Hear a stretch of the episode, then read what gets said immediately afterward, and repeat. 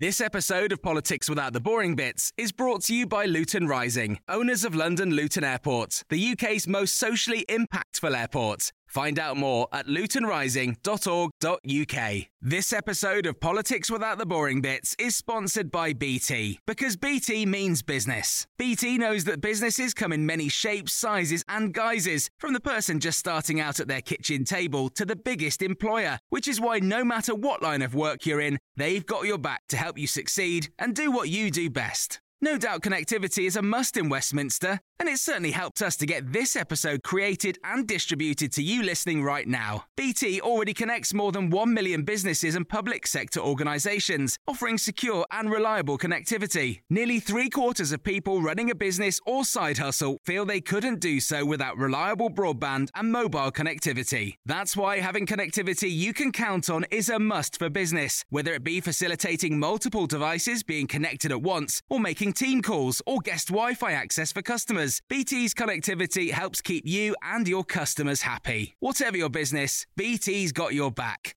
Search BT's got your back.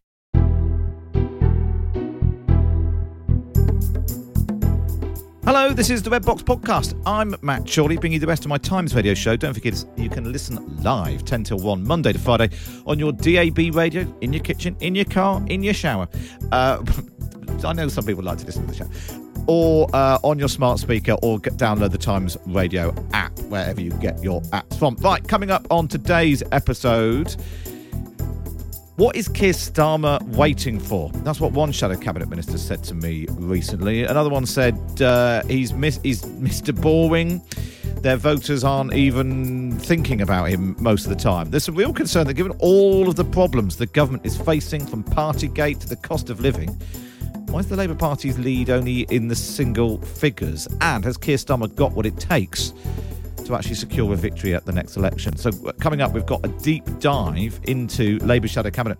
Patrick Maguire and I have been speaking to lots of Labour front benchers and getting their uh, private assessment of how the Labour leader is doing. It's really fascinating listen. So, that's coming up in just a moment. First, though, as ever, we kick off with our columnist panel. And on a Monday, it's Libby Rachie, it's Libby Purves, and Rachel Sylvester.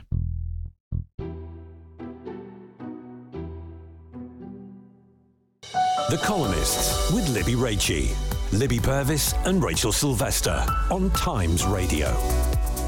Yes, it's that time of the morning. Speak to two of our favourite columnists. We've got Libby Purves. Morning, Libby. Morning. And we've got Rachel Sylvester. Morning, Rachel. Morning, Matt. So, uh, Rachel, let's start with you. In the, in the Times Education Commission, which has been, is it a year in the making?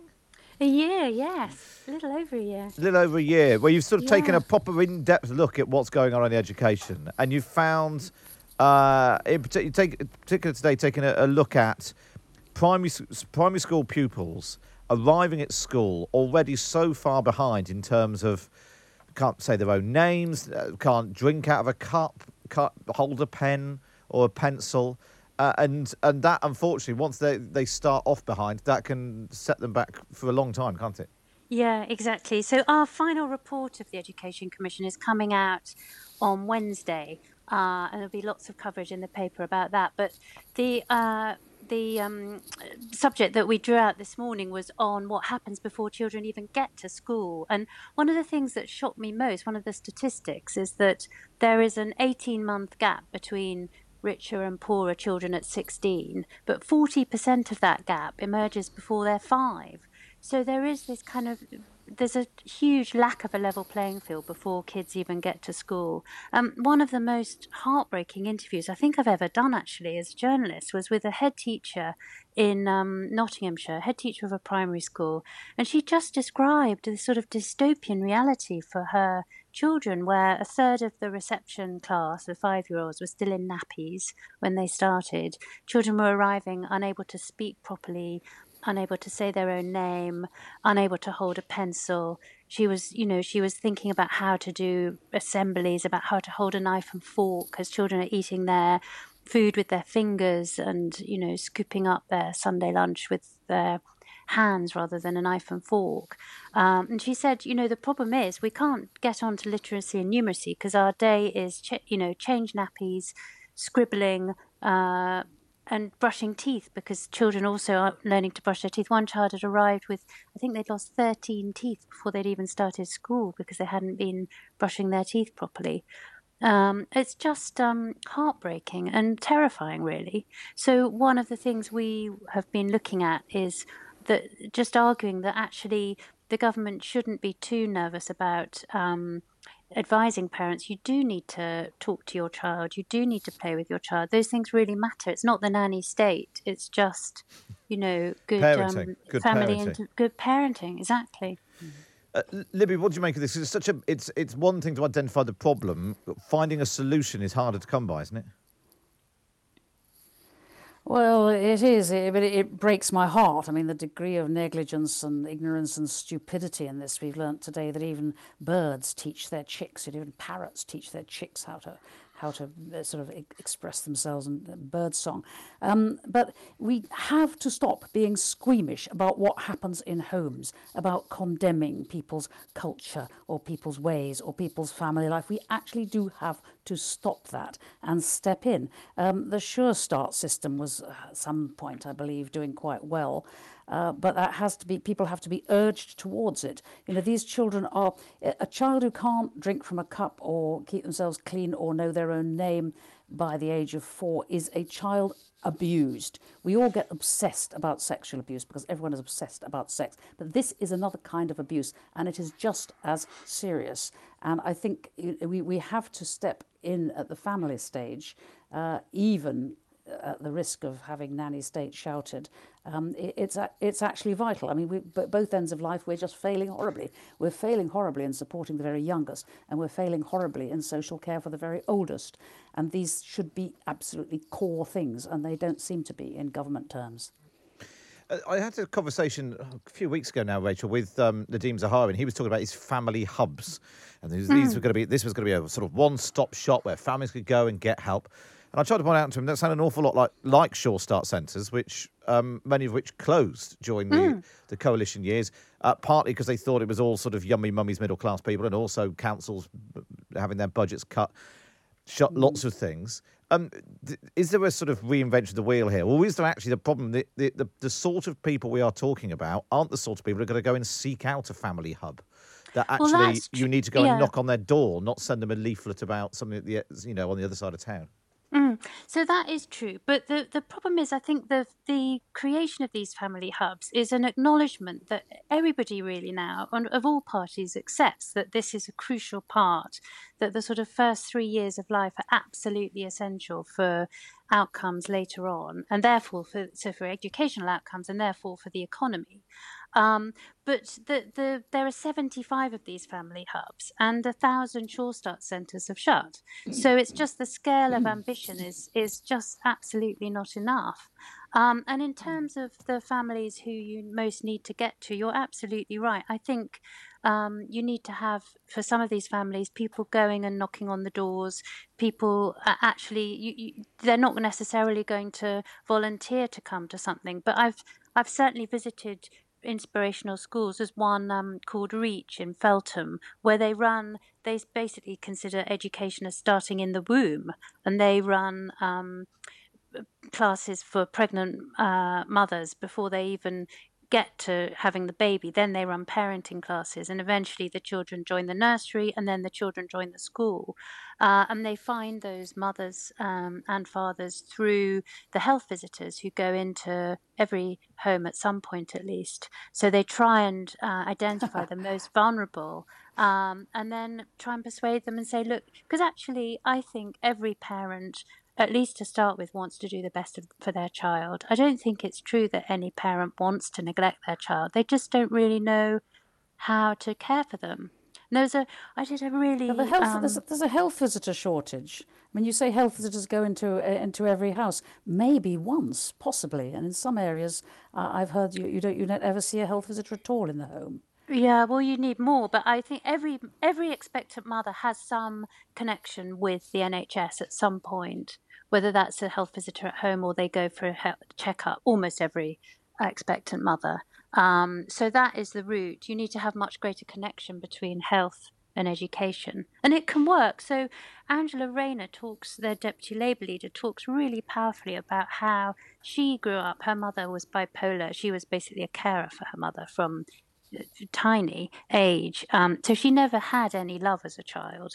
And then when she went to when she became a mother at the age of 15, she didn't realize that you were supposed to talk to your child or hug them. She thought you just feed them, you make sure they're clothed, and that's enough. And then she went to Sure Start and realized that actually, no, you're supposed to interact with them. And it mm. completely changed the way she behaved with her child. And she said the most moving thing was seeing her own son just involuntarily hug and um, kiss his daughter. She realized that that kind of cycle of dysfunctionality had been broken. Mm. So you can make a difference.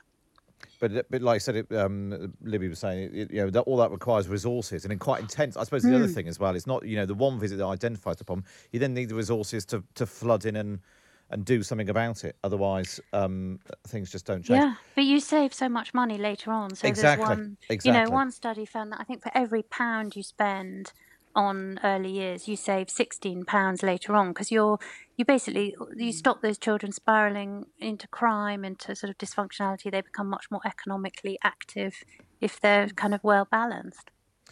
Uh, let's um, uh, right now, what government what government ever cares about what happens under the next the long exactly. Term. They can't. They exactly. Can't that's the problem. And that's true yeah. of like you know the same as we've talked about that. The same as true of the NHS. You know, why would you start training some more doctors now when it could be three or four prime ministers away uh, before yeah. you ever see those doctors? Um, Libby, I really want to talk about your column today because I enjoyed the sort of in defence of being rude about other people's work, um, uh, as a as a long-standing theatre critic, you have, uh, I suppose, uh, fair to say, a certain amount of skin in this game. Um, uh, but it's all prompted. But I thought this was very, um, a, a bit weird. Anthony Horowitz, who's who's killed off a playwright in his latest work. Uh, for being rude about um, uh, the work of a fictional no, he's killed version off a of critic. himself. He's killed a critic. off a critic. He's a playwright. Play, that's right. Playwright kill, the playwright might kill critic. Off yeah. the critic. Well, I was, yeah. I mean, I was doing a bit of, I was doing a bit of mockery about that just for fun, really, and I, it led on to re- reflecting something wider, which is about the declining art of emotional self-management, also known as getting over yourself yeah. and not indulging your emotions. And we, we had last week the pharmaceutical industry popping up saying, oh, you can mend marriages with MDMA. You know, you do it in marriage counselling, give them a drug, and they'll love each other more. And that for a social night out, people in the future will need a squirt of artificial oxytocin. And I just thought, we need to get away from this business of the idea that our emotions, being chemical, can be chemically sorted out. Uh, you know, which would include, I suppose, fogging theatres uh, with with oxytocin oxytocin mist, so that everybody feels a sense of love and adoration, uh, which would please um, easily wounded people like Mr. Horowitz. So I just banged the two things together, and I I, I felt uh, I mean, I, I do feel critics get a bad press. I mean, Horowitz is forever saying, oh, we, you know, cancel culture is dreadful and writers must speak their truth and, and be free to say anything. But critics are writers too. You know, if they're having a horrible night uh, or judging it a horrible night, they've got to say so. You know, people buy tickets you know, and the theatre industry, which I love dearly, I'm a devotee, you know, they're always saying, well, you know, our lives are precarious and our work is so hard. Well, people work hard and have precarious lives who buy tickets as well, and they need to be told how a show feels. Yeah, and if it's if it's yeah, rubbish, yeah, you're, you're I've been on holiday. You're I've come back a reader service. you're providing a reader service if something's rubbish. Don't waste your money on something. Um, and and that you know maybe they won't get any better if critics don't put these things out. Um, uh, what about the oxytocin fog? Do you think we need that? No, no. Uh, it's the hardest job, I think, being a theatre critic. I am not jealous of that job. But I was really interested by Libby's column from the point of view of the Education Commission, actually, because we've been looking at the kind of mental health crisis in schools. And of course, you need more counsellors and things, and um, uh, that we're looking at that in our recommendations that are out next week. But actually, you also almost more importantly, you need to build emotional resilience in children and yeah, young yeah, people so you don't reach that crisis point. So the mm. ideal thing should be that we don't need any counsellors actually because we've got sort of children who uh, understand how to regulate their emotions and are well balanced and have a sense of that we've got in this country one of the highest you know both one of the unhappiest children but also highest levels of fear of failure um, so you need to give a resilience to that and help children to realize that it's okay to fail, in fact. It's even okay to get a bad review, perhaps. right, exactly. And then adjusting to that. And, you know, someone who's been on the receiving end of bad reviews is fine. Uh, you just read, just read, the, just reread the good ones. Libby Purves and Rachel Sylvester there, and of course you can read them in the Times every week. Just get yourself a subscription. Go to thetimes.co.uk forward slash Times Red Box. Up next, what's Starmer waiting for?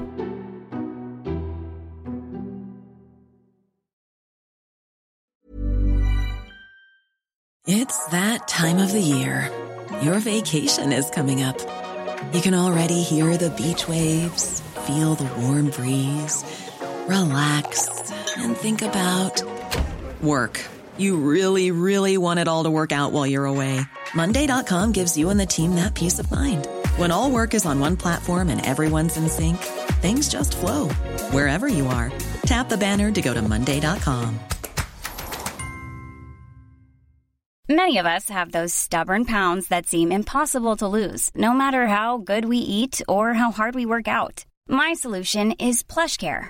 PlushCare is a leading telehealth provider with doctors who are there for you day and night to partner with you in your weight loss journey. They can prescribe FDA-approved weight loss medications like Wegovy and Zepbound for those who qualify. Plus, they accept most insurance plans. To get started, visit plushcare.com slash weight loss. That's plushcare.com slash weight loss.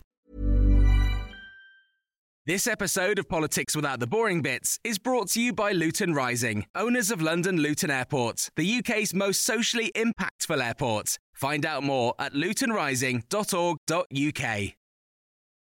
You're listening to the Red Box Podcast now. It's time for this. The Big Thing on Times Radio. What is Keir Starmer waiting for? It's a question his own shadow cabinet are now asking.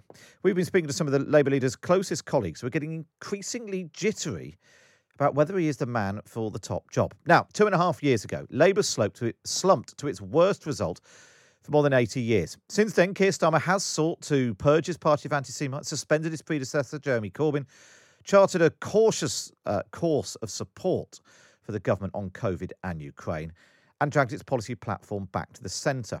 But a string of underwhelming performances in the Commons and on television, prevarication over a summer of industrial unrest, and the lack of a coherent pitch on the economy or indeed any substantial domestic policy has left those closest to the leader to wonder aloud if his polling over Boris Johnson, the Conservatives, is as commanding as it appears. With the cost of living soaring in a way millions have not experienced before, Boris Johnson's popularity has plummeted after becoming the first Prime Minister to be fined in office for breaking the law. The Sue Gray report crystallising public anger, and two in five Tory MPs last week voting to have their own leader removed. Yet, Labour's lead in the polls, admittedly no mean feat in itself, is stuck in single figures. In the most recent YouGov poll for the Times, carried out after the confidence vote last week, Labour was on 39%, just seven points ahead of the Tories. Now, of those who voted for the Conservatives in 2019, 76% are sticking with Boris Johnson. Only 9% are switching to Labour, with the rest scattering across the Lib Dems, the Greens, and Reform UK. Labour, meanwhile, is losing 8% of its 2019 vote to the Lib Dems and 6% to the Greens. In a separate survey for Opinium published in The Observer at the weekend, 28% of voters think Boris Johnson would make the better Prime Minister, ahead of the 26% who voted for Keir Starmer. So the big question is what is Keir Starmer's Labour Party all about? Well, even he doesn't seem to know. In the last two years as leader, we've counted up at least 10 different campaign slogans. It's only words, and words are all I to take your heart away. Another future is possible. The Labour Party is under new management. The Labour Party is under new leadership. Secure our economy, protect our NHS, and rebuild Britain. A new chapter. Stronger together. Work, care, equality, security. The values I've outlined um, today of security, of prosperity, um, and, um, uh, and, and, uh, uh, and and um, respect. On your side. It's only words, and words are all to take your heart away. Yeah, they all seem to be slogans in search of an idea, but without a defining mission. Keir Starmer's leadership has become a collection of hard to di- disagree with positions which go largely unnoticed by the electorate.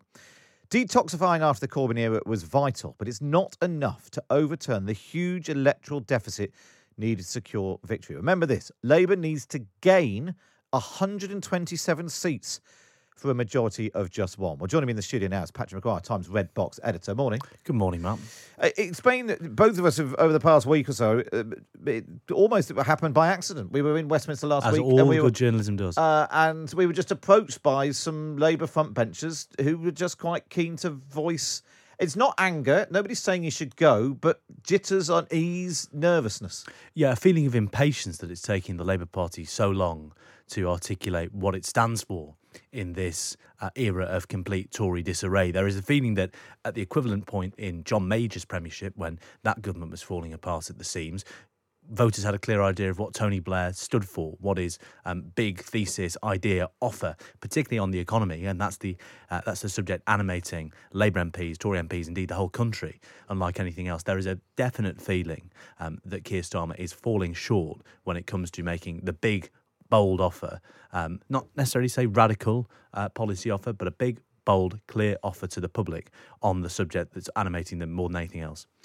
We'll hear from uh, what Shadow Cabinet Ministers are saying off the record to us in just a moment, but it's also starting to seep out into the public domain too. Concern about whether or not Keir Starmer's really got what it takes to become the first Labour opposition leader for a quarter of a century to enter number 10. This was Angela Rayner, his deputy, speaking to the BBC last week, saying he needs more welly. Sometimes he takes the emotion out of it and he puts the sort of strategic stuff in. And I think, no, put some more welly into it because I know he like he doesn't care any less than I do about those issues. He just has a different style of putting it over.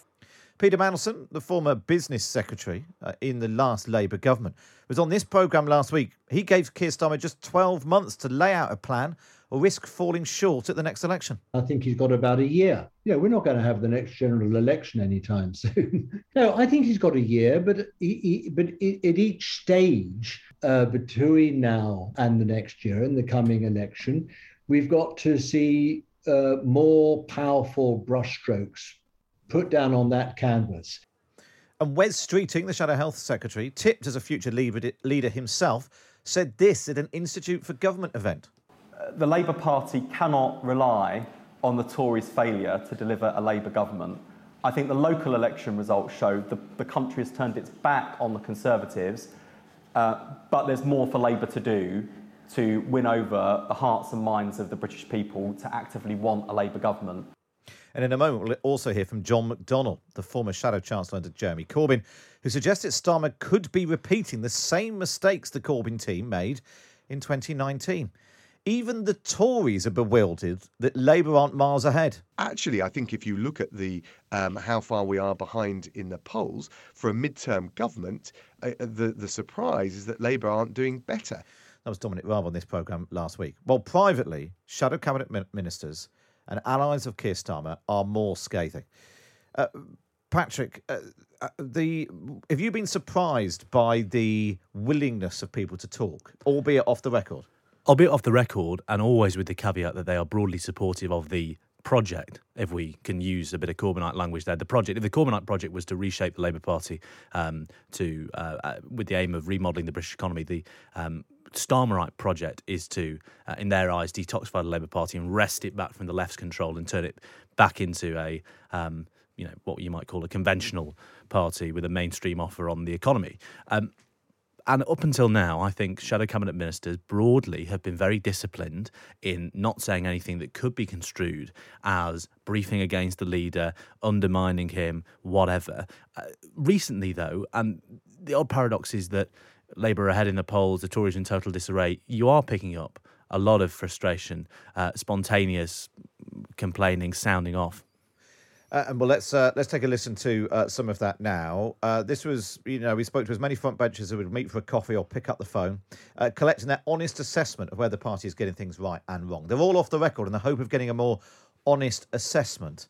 They've been voiced up by the t- team here. So this is what one shadow cabinet minister told us. Keir only does politics in the most basic primary colours. At some point, we have got to get beyond that. It's been two years already. Our party conference in September is his last chance to show what he really stands for. So Peter Mandelson was talking about he'd got a year. That's saying he's got until uh, the autumn. Let's take a listen to another shadow cabinet minister. There is a short term plan we had to respond to the cost of living crisis with the windfall tax, but long term, it's about better economic growth. UK Tory growth record is dismal. It makes us poorer as a country and puts upward pressure on tax. Patrick, that's a sort of sign of the slight shift in emphasis. That, that you know, they, they pushed for the windfall tax. Uh, the government ended up stealing the policy. Labour Party don't really get any credit for it, but they need a long, you know, a windfall tax on energy companies is not going to be the thing that's going to win a, an election for the Labour Party later. Listen, is he exciting? No, of course not. That isn't why we ended up with him. But there's a big difference between not being Mr. Razzmatazz and boring everyone to death. Actually, it's worse than that. To loads of my constituents, he just doesn't exist in their minds at all. I mean, Patrick, that's pretty scathing, that one. Yeah, it certainly isn't. look, back uh, again and again, this comes back to the difference between tactics and strategy. Keir Starmer's Labour Party, Keir Starmer's leadership has proven to be quite adept at short-term tactical decisions, be that calling for the Prime Minister to resign over Partygate, um, uh, you know, the windfall tax, such and such. But the, the concern is if you make these bold tactical calls and you don't have the anchor of a strategy and a set of key principles, be they on the economy or on domestic issues, then you end up high and dry and marooned in moments such as, for, for instance, when Keir Starmer was. Uh, announced as being under investigation by Durham Police, right? If um, you know you're only thinking in terms of tactical uh, considerations, like you know, can we rehabilitate the Labour Party? Um, can we call for the Prime Minister to resign, etc., etc. That becomes the the sum and the totality yeah. of the offer. Where if you had something else to articulate, then you might not be backed into corners by those short term tactical calls. Okay, let's take a listen to another uh, member of the Shadow Cabinet now talking about Keir Starmer's leadership. The problem is the lack of urgency. Keir warns the Shadow Cabinet not to be complacent, but there's no energy or direction from his team. We don't need a full manifesto, but we do need a big vision, clear priorities, and a bold offer. What are they waiting for? That's a big question, uh, Patrick. What are they waiting for? And actually, time is ticking on. You know, yes, but he had it was difficult. He took over in a pandemic. He couldn't get out there and set out his vision. There's this growing sense, though, that maybe there isn't one, and that's part of the of the problem. The, the, if the leader doesn't have any, I mean, if nothing else, Boris Johnson's guiding vision that Boris Johnson should be prime minister and will ruthlessly pursue that uh, against you know whatever's uh, thrown at him. Keir Starmer, what what is it that makes Keir Starmer want to be Labour leader and and prime minister? Yeah, exactly. There's a sense as one. Um, uh, Ally put it to me last week that good political projects can be summed up in a word. Um, you know, even Jeremy Corbyn had a clear political offer. It was, you know, austerity. Uh, Cameron and Osborne had the deficit. Tony Blair had modernising. The issue for Keir Starmer is you don't know what he would say when asked for that word.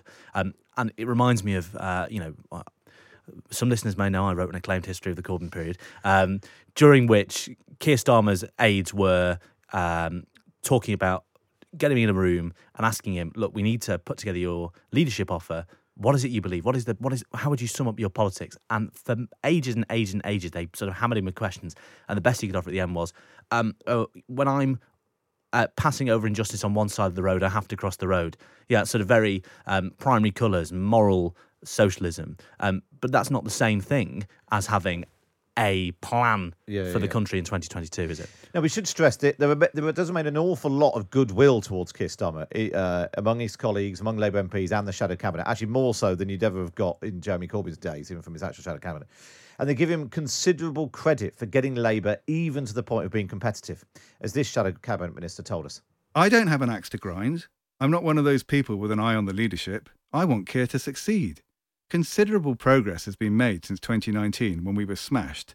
It was a genuine question as to whether the Labour Party was finished. Huge progress has been made in dealing with the anti Semitism problem. Two and a half years ago, there would have been questions about Labour's position on Ukraine.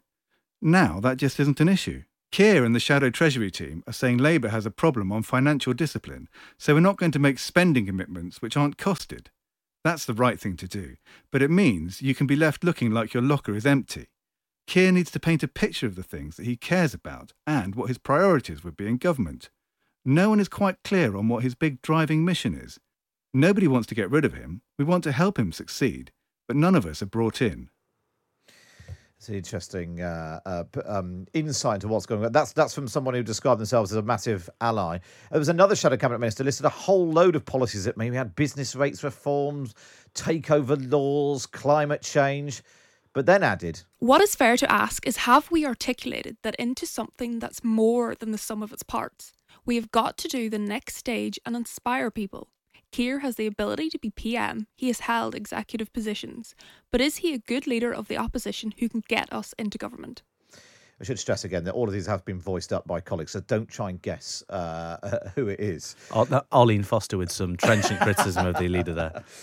Patrick, one of the things that's come up a lot is the particular PMQs last week really acted as a sort of lightning rod for concern as to why, uh, in what the government had decreed was NHS Week, Health Week, they were going to make lots of announcements on the NHS. Uh, Keir Starmer, uh, instead, at PMQs, uh, just raised what exactly was the government wanted to talk about.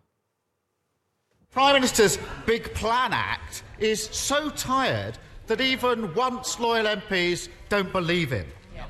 And it's not just waiting for a GP. It's waiting for all NHS treatment. Yeah. And pretending to build 40 new hospitals won't work either. They want him to change, but he can't. The trouble is, quite a lot of Keir Starmer's colleagues want him to change as well. And, and ultimately, that's the problem.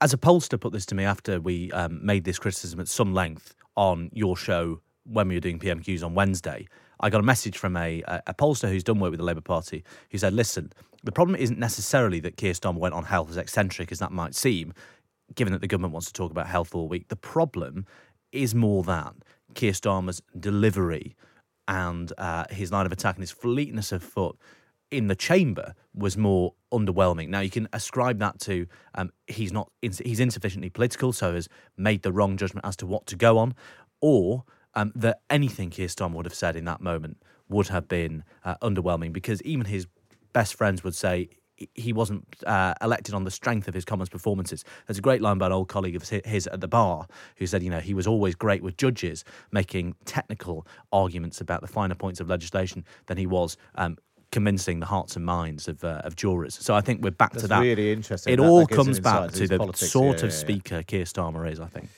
And as they try to sort of thrash out uh, an economic uh, policy, uh, Keir Starmer has now convened a sort of brains trust made up of Rachel Reeves, the Shadow Chancellor, Pat McFadden, the Shadow Chief Secretary of the Treasury, and the two election coordinators, Shabana Mahmood and Conor McGinn.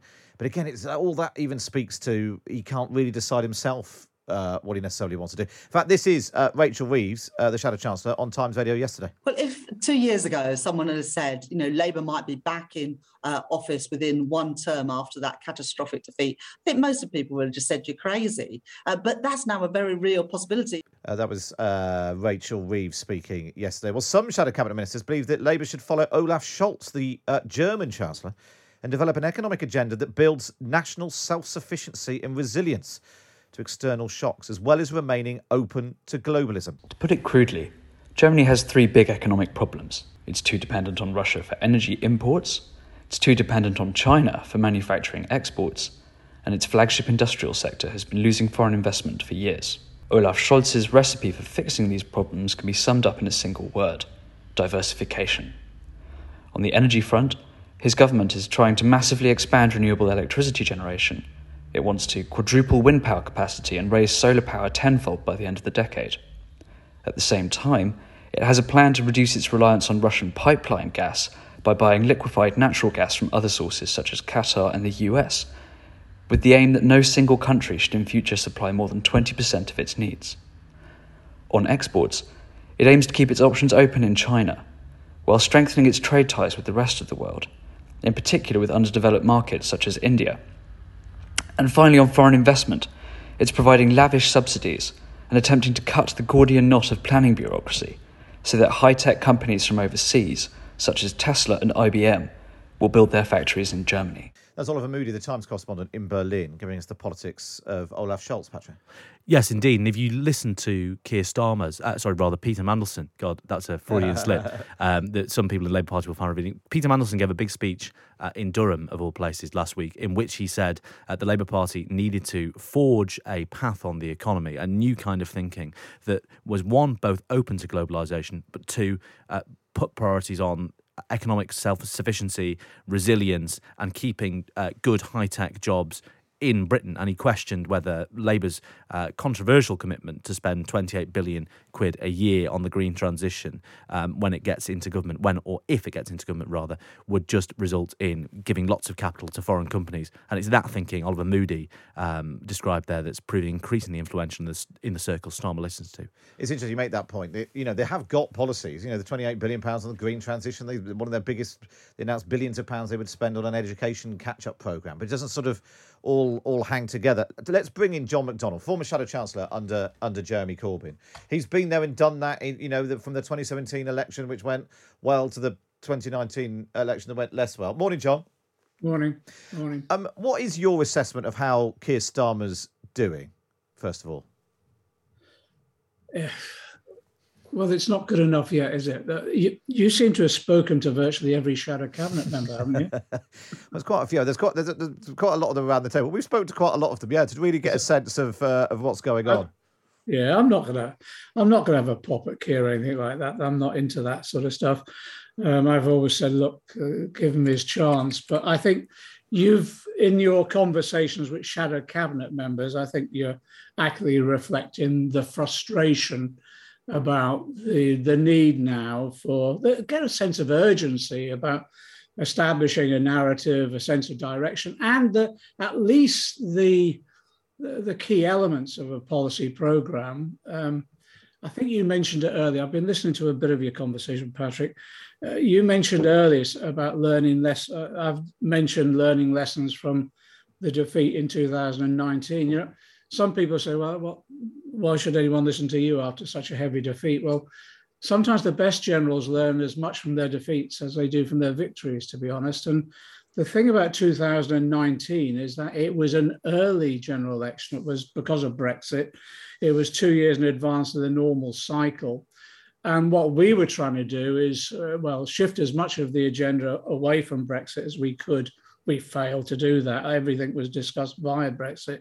So we were sh- shoving out policy after policy. And of course, what happens is, is that people you lose credibility because people don't understand the policy, You haven't bedded it down.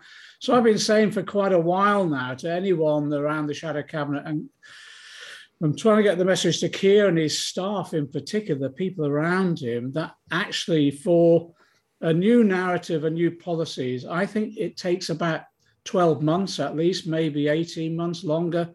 And the idea is, you know, you announce a policy, you explain how it fits into the overall objectives, you rebut the criticisms, then you explain it again about what it will mean to the individual and their families, their communities. And it takes quite a while to bed that down. And my anxiety at the moment is that we're running out of time because I, election could come at any time. I think it most probably will be spring of 2024, but it could come earlier, particularly if they change leaders. The Tories change leaders. So I'm worried we're running out of time to get the message across. And in that instance, then we can't motivate our own people. At the moment, we'll, our success is largely living off the unpopularity of Boris Johnson. Yeah. Tory voters staying at home, or in the opinion polls, Tory support dropping, but not necessarily coming to us, because at the moment, it's still on the doorstep, not sure what we stand for, and certainly not inspiring at the moment. So, anyway, that's the message I've been trying to get across. Whether anyone's listening or not, goodness knows. uh, John, just finally, I wonder whether you've seen in Keir Starmer, because the question, and I've posed this a lot over the past year or so, really, is is he keeping his powder dry, or has he has he got no powder? If anything, you could argue that Jeremy Corbyn believed in too much. There was too much stuff going on there, well, um, and the public in the end didn't want it. But are you confident that you know well, that Keir Starmer's it, got that powder? Here's a funny thing, isn't it? Let me just say comment on what you said about Jeremy. In 2017, the message was straightforward, and you mentioned it before. We're going to end austerity. Boom, that's it. then from 17, uh, between 15 and 17, and then into 17, we were able to uh, identify sort of the anti-austerity narrative, some of the policies that contribute towards that. And if you look at the polling on the individual policies, they actually individually they were very popular, but it didn't fit together as an overall narrative. I think we lost the narrative between 17 and 19. Anti-austerity before then, certainly anti-austerity, but we needed something more to bring it all yeah. together. And the individual policies, though individually popular, again, you need to ensure you bedded them down in, in the narrative. And so my my anxiety is that you mentioned ideology before and Keir. People want to know what do you believe in? And what sort of society do you want? Just tell us roughly what you're aiming for. And then we can talk about some of the individual policies and how they fit in. That isn't there at the moment. So that's why a number of us are saying, look, we need to get a grip on this because I, I am worried time is running out. John McDonnell, former Shadow Chancellor, really appreciate your time this morning. Thanks so much for joining us on on Times Radio. Uh, just finally, we can hear now from uh, Ben Nunn, former uh, Director of Communications for Keir Starmer until uh, relatively recently. We asked him for his thoughts on how Keir Starmer was faring. The truth is, the economy is going to define the next election. It's going to be the most important issue at that next election. Arguably, the economy always is, but this time I think it's going to be particularly so. So the focus now for the entire party needs to be on winning that economic argument. On how long Keir's got to do it, the election is two years away. It could even be two and a half years away, it, particularly if Johnson decides to run the clock all the way down to December 2024. So the party does have time, and I know what it's like when you're in the leader's office, you think you need to rush out a manifesto with policies all the time. You don't. There is there is time. That's why I think the focus should be on the argument for 2024, making set piece interventions that begin to define that argument for 2024, particularly around the election. This year's conference will, of course, be important because they always are. They're always seen as moments when the leadership is setting out a stall. But the thing I would say, if I was still in there right now, is that we have got time. We've got momentum on our side, given that the Conservative Party seems determined to lose the next election. But the most important thing right now is looking ahead to that economic argument and making sure the Labour Party is in a position to win it. That's Ben Nunn, the uh, former Director of Communications for Keir Starmer. Patrick Maguire, uh, a final thought from you. Well, I think it's very striking that John McDonnell and Ben Nunn are both essentially saying the same thing, which is Labour needs an anchor for all of its policies and an, an, anchor that is authentically Keir Starmer. And the big question, not to make this about an ad hominem, is what does Keir Starmer think? What does Keir Starmer want? And what can Keir Starmer define himself and his party as beyond what they're not, i.e., neither Jeremy Corbyn nor Boris Johnson? And whether Keir Starmer has, Starmer has the wit or political acumen or nous to do that is a question that even his shadow cabinet ministers are yet to answer. That's all we've got time for on this episode of the Red Box Podcast. Don't forget you can listen to me live Monday to Friday, 10 till 1 on Times Radio. And we bring you the best bits here on the podcast.